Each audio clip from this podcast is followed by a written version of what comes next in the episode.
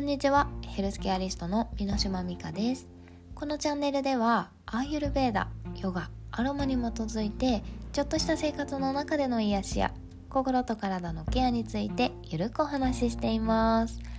さあ始まりました。みかんのたまり場第40回。あーいつもありがとうございます。40回到達しました。イエーイ。はい。あの先日ですね大人の遠足に行ってまいりました。まああの江ノ島に行ってきたんですけれどももう歩いてぐるっと回ってそこから最終的に鎌倉の方まで。はい。江ノ電も使いながらだったんですけれどもかなりの距離を歩いてきました。はい。そのか歩数はもう丸1日だったんですけれどももう2万4,000歩以上です。うんか詳しく言うと2万4800いくらとかでもうほぼほぼあの2万5,000に近かったですね。しかも途中であの砂浜海沿いを歩いたりもしたのであの砂浜ってやっぱり埋もれるのでその分膝こう何ですか足上げないといけないとかこう疲れるんですよね。なんですけど逆にまあちょっとそういった意味では柔らかいところを歩くから膝は守られたような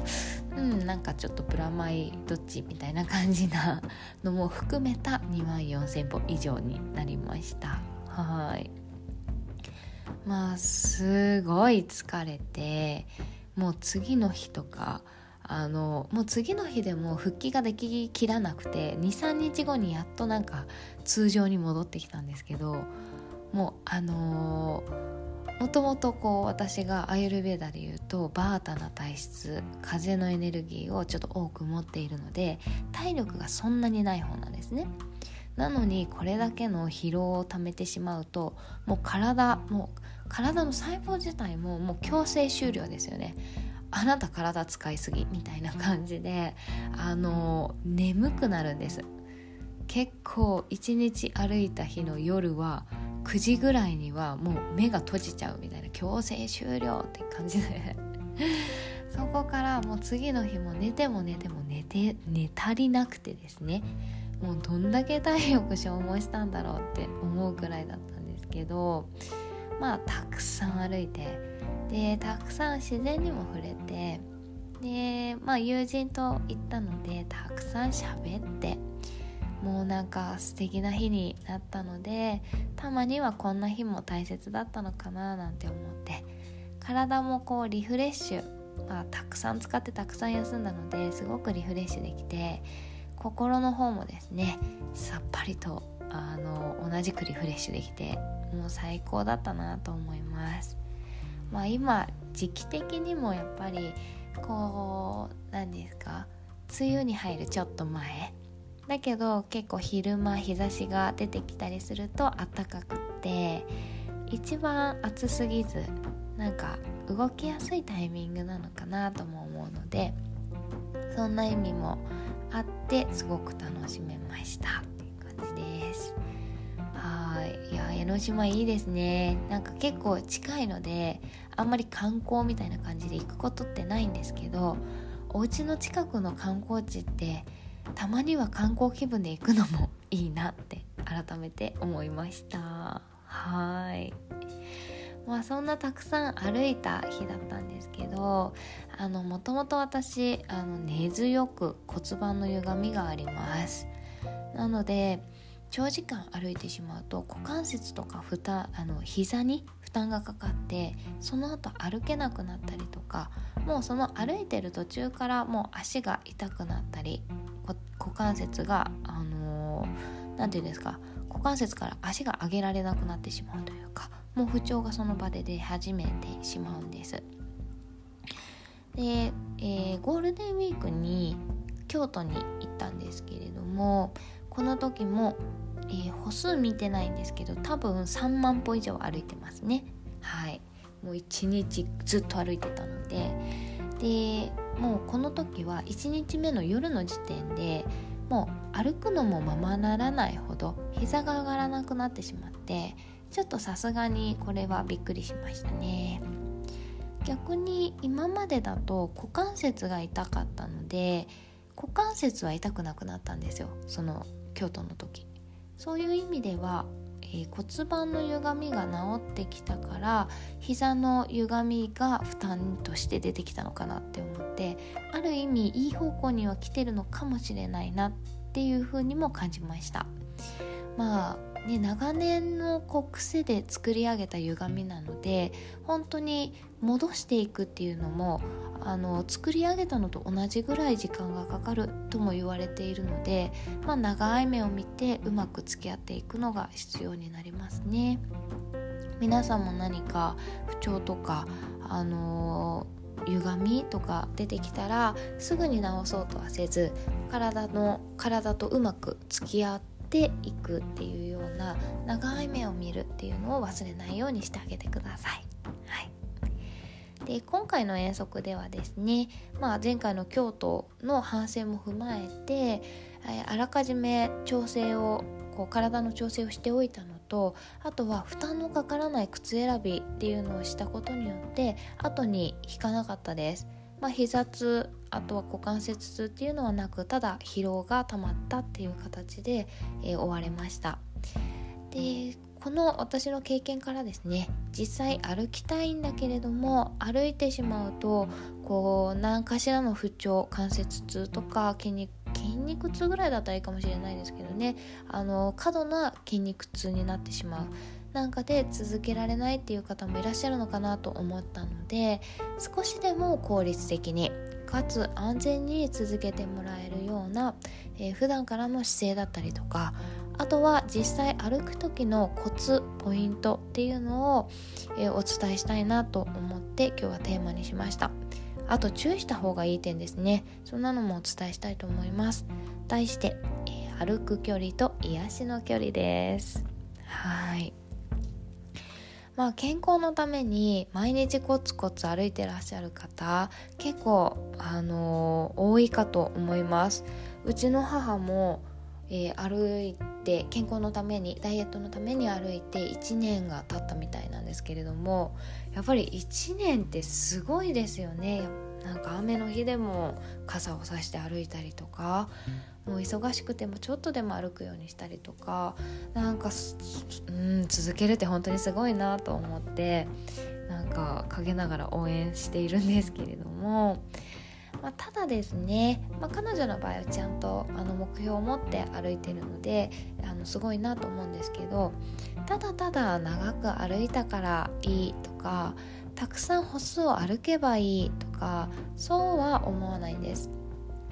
でご自分の目標を立ててその、えー、目標に対してどれだけ影響を出せたかで喜んでほしいなと思っています。でさらにはその目標を人と比べないでほしいと思っています。例えばですねご自分の目標次の健康診断の時数値を良くしたい。そうすれば、えー、次の結健康診断の結果が良ければですね1日3000歩歩くっていう目標でもバッチリだと思います。3000歩ってまあ普通にこう座りっぱなしの生活じゃない人であれば1日3000歩って結構普通に達成できちゃうような普通の距離だと思うんですけどそれでもやっぱり数値が良くなるっていう目標を達成できるんであればバッチリかと思いますし、まあ、体重を落としたいっていう目標がある方の場合体重さえ落ちれば何歩でも構わないと思うんです。で逆にですねまあ1日の歩数っていうのを決めてそれをその歩数歩くことを目標とするならそれもそれでいいかとは思います。もう何かしらですねあの始める時にそのご自分の歩く時の目標っていうのを持ってみてください。でさらにではですねその目標に向かってしっかりと集中すること。で目標以外の結果にとらわれないことっていうのを大切にしてほしいんです。結果、えー、なんかやっぱりですねあのー、目標を決めたけど結果もこう目標に対しての結果も伴っているんだけど実はこれもしたらいいなっていう裏目標みたいなのってちょっと自分の中で作り上げてしまうと思うんです。健康のために歩きますって言ってもなんか健康のために歩いてたらダイエットにもなったらいいなみたいな裏目標。で健康のために歩いてて健康になってるのになんかなんで痩せないんだろうみたいなその裏目標にとらわれてしまうっていうのは、えー、気をつけた方がいいかなと。ストレスになってしまうのでね。あのー、うん。あのその裏目標と目標っていうのの区別をしっかり持ってほしいなと思います。で、えー、その結果表の目標ですね。第1段階の目標に満足できなくなった時に今度は見つめ直してえー、自分と向き合って無理なく次の目標を立て直す。自分を追い込むっていうことをしてほしいんです。やっぱり目標っていうのがすごく何、えー、て言うんですか。そこに突き進むわけなんですけど簡単すぎたら簡単にあ何ですか達成できるのは満足感にはつながるんですけど結果が何て言うんですかコスパは悪いですよね。なんかその最大限ではないので。ただ目標高くしすぎると満足できないじゃないですか。目標達成できないから。でつまんなくなってストレスにつながっちゃう。そこの塩梅っていうのをうまく、えー、持つようにしてあげるのが難しくもありそこをうまく調節できるようになると自分をこう知るきっかけにもなるかなと思います。まあ、目標とその結果っていうのを大切にしてみてくださいね。で今度歩く時のコツなんですけれどもこれ自体はすごく簡単です。しっかりと足を上げて歩くことです。これはですね歩く時に骨や関節を使って歩くかもしくは筋肉を使って歩くかっていうのの違いが出てきます。まあ実際歩く時の正解なんですけど骨と筋肉それぞれの役割に沿ってしっかりと骨筋肉使って歩くことです。えー、なんどういうことって感じなんですけれども骨にも筋肉にも役割っていうものがあります。でさらにはそれぞれ、えー、いくつかずつあるんです骨筋肉。でその中で、えー、運動機能の面で見た場合の役割なんですけど骨は運動の起点っていう役割があります。でそれに対して筋肉っていうのは体を動かすことっていう役割になります。違い分かりますか？骨は運動の起点。筋肉は体を動かすこと。これはですね本来骨が、えー、解剖的なこう働きで見た時に体を支える柱であるっていうことなんです、えー、地球には重力があるので常に私たちは見えない重力っていうもので抑えられていることでこの、えー、立ったりだったりとか寝転がるとかっていうことができます。宇宙に行くと無重力だから浮いてしまう。寝る時とかもベルトでつながれるとかね。ベルトでこう何ですか抑えられて寝たりとかされますよね。この私たちの生活っていうのは重力の上で成り立っています。ただ逆に言えば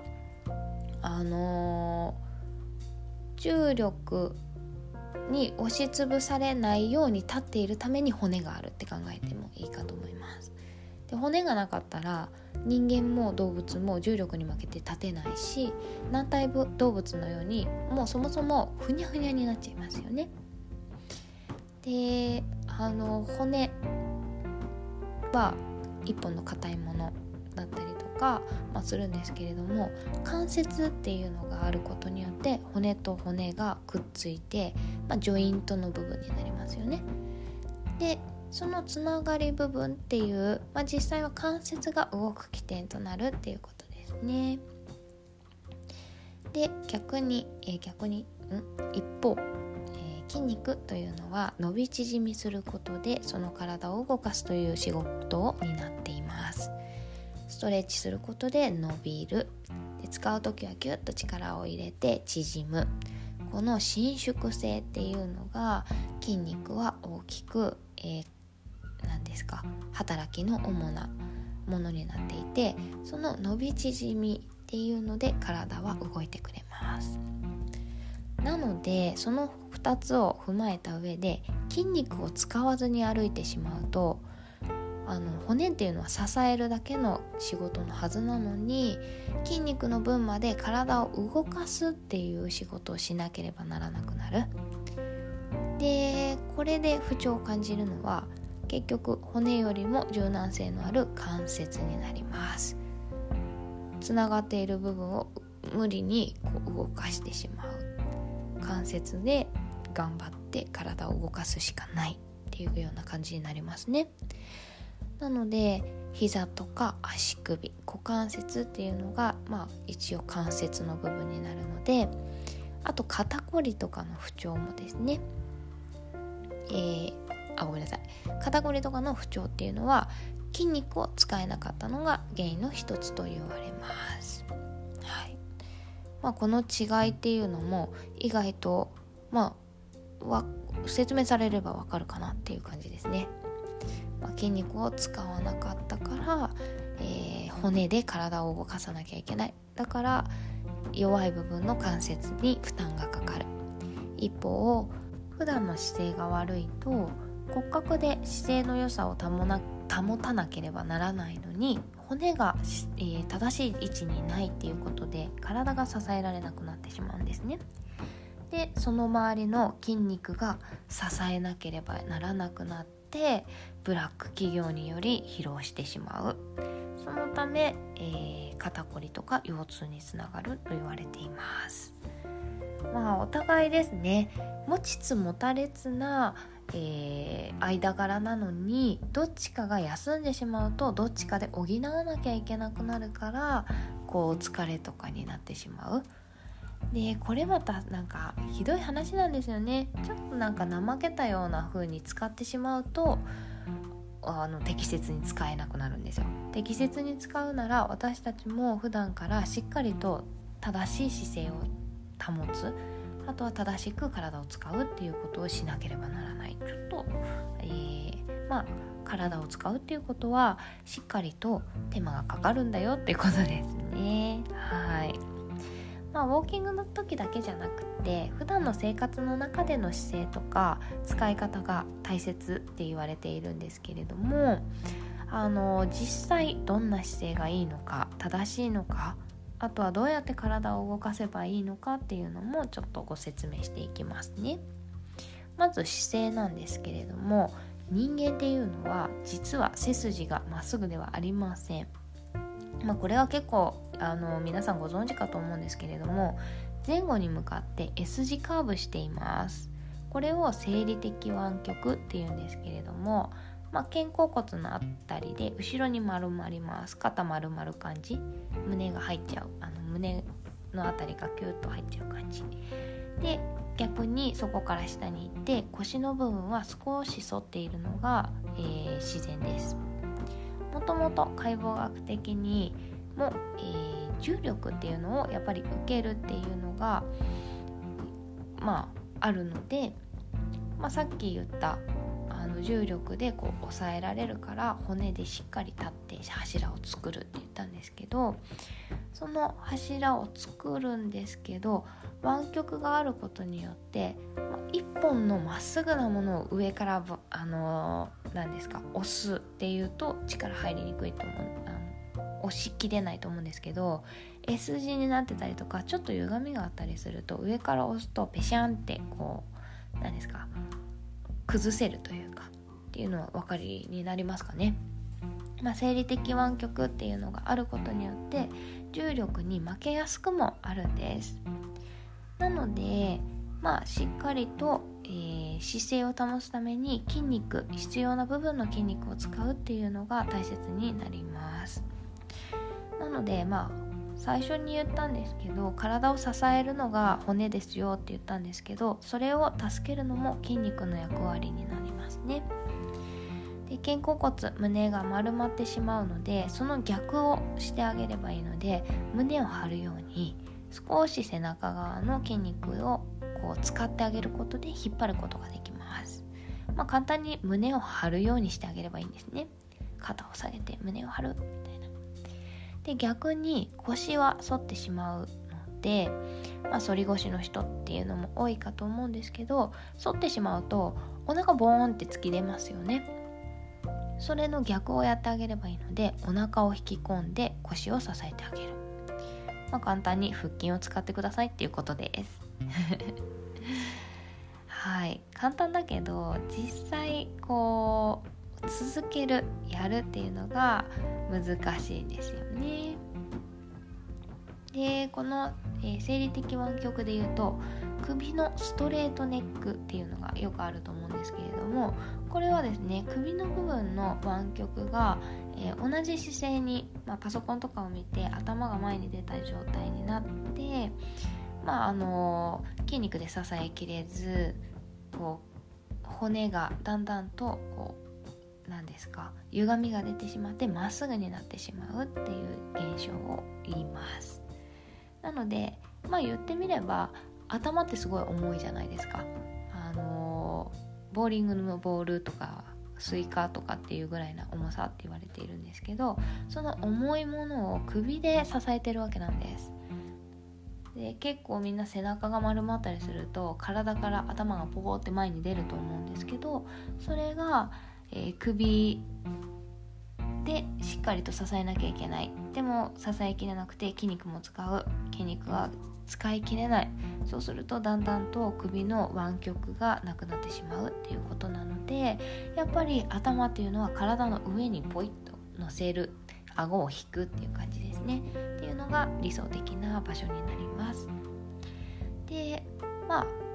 簡単に上から胸を張るあとは腰が反らないように腹筋を使うあとは首の部分がまっすぐにならないように、えー、顎を引いて頭を体の上に置くっていうことですね。これが簡単な姿勢の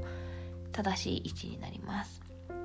でその姿勢が整ったらですね今度は体の要である腰回りを大きなポイントとして見ていきます、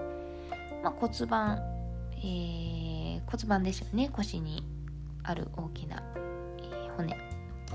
で骨盤と足の骨っていうのは、えー、関節でつながっています。大天使って言われるところあとは旧関節のところですね。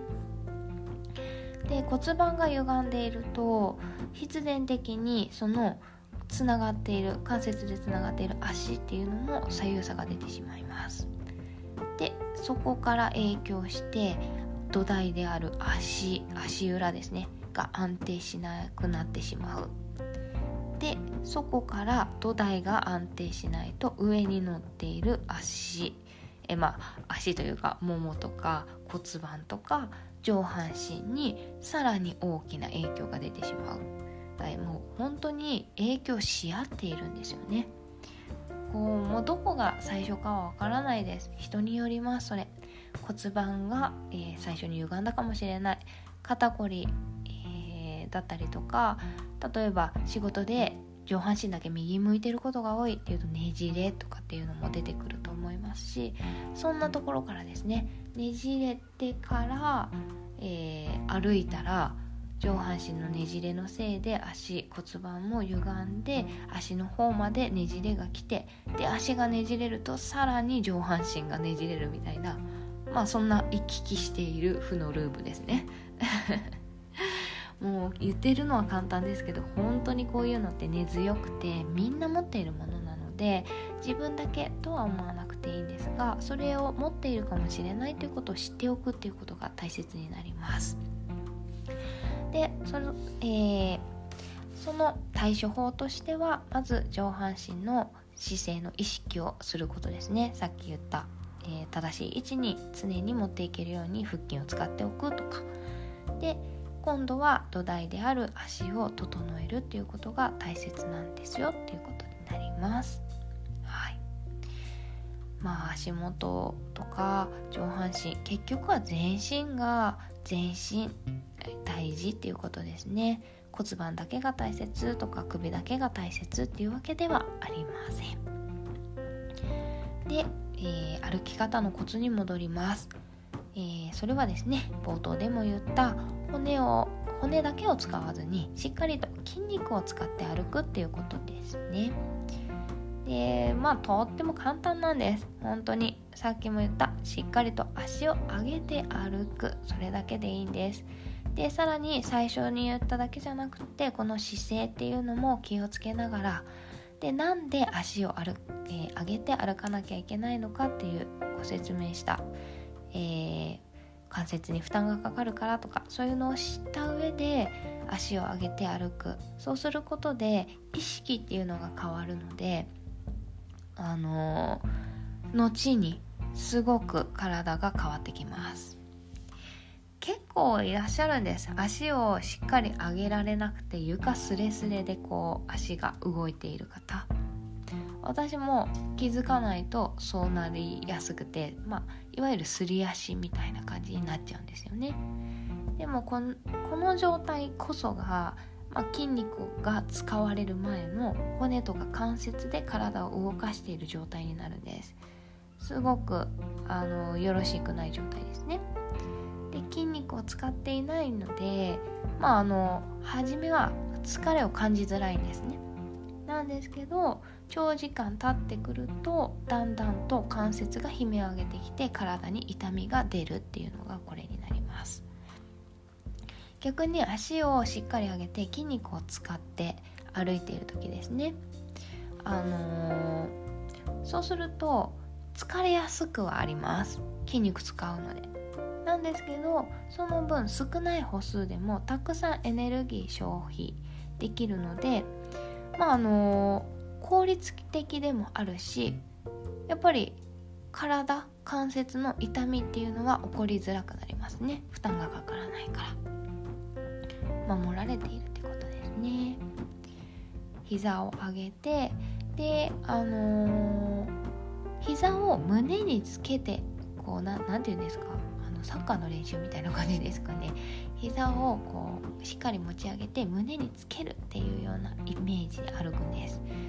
からある意味ウォーキングしてる時ちょっと不自然な歩き方になります。足めっちゃ上げるから。なんですけどこれをやると本当に変わるので是非やってほしいと思います。まあその疲れやすさが出るこの、まあ、疲労を感じやすい筋肉を使ってる歩き方っていうのであのー、踏まえた上でこうなんですか？目標とか歩数っていうのを立て直すとよりいいかと思います。もしかしたら今まで5,000歩歩くと疲れていたっていうのがしっかりと足を上げることで3,000歩で同じぐらいの疲労感消費量になって、えー、効果が出るかもしれない。それだったら時短にもなるしあの効率がいい状態になりますよね。でさらにはまあつかより疲れていいから同じ5,000歩にしようって言ったらその分ダイエット効果は上がるみたいな感じになりますね。まあ、ご自分のペースで無理なくあのやっていただくといいんじゃないかなと思います。はい。まあちょっとえー、重複するようなことを何度も言ったんですけどそれほど簡単な足を上げるっていうことが大切になるので、えー、歩く時それこそウォーキングの時じゃなくても家の中にいる時も少しその足をももにこう近づけるようにしながらくっつけるようにしながら歩くっていうのを覚えておくだけですごく消費量変わって痩せやすい体整いやすい体が作れるようになります是非やってみてくださいはいまあ今日もちょっと緩みを感じられるような何か見つけていただけましたでしょうか？私の、えー、普段の活動などはインスタグラムに載せております。サナーティオミノミえー、ごめんなさい。サナーティオアンダーバミノミカですね。ぜひチェックしてみてください。で少し告知もしているんですけれども一応7月からですね私の、えー、サロンサナーティオは結構大幅にリニューアルする予定になっていますこれから、えー、もっと活動が、えー、大きくなります。ヨガのレッスンだったりとかあとは講座ワークショップなども今ちょっと続々と準備中になるので是非楽しみにしていてください。えー、その他もご質問とかお便り皆さんの癒しのシェアなどもお待ちしております。みのみか .yoga.gmail.com までお願いいたします。それでは本日もご拝聴どうもありがとうございました。また来週も月曜日ですね、ゆるみの時間にお会いいたしましょう。それでは、さようなら。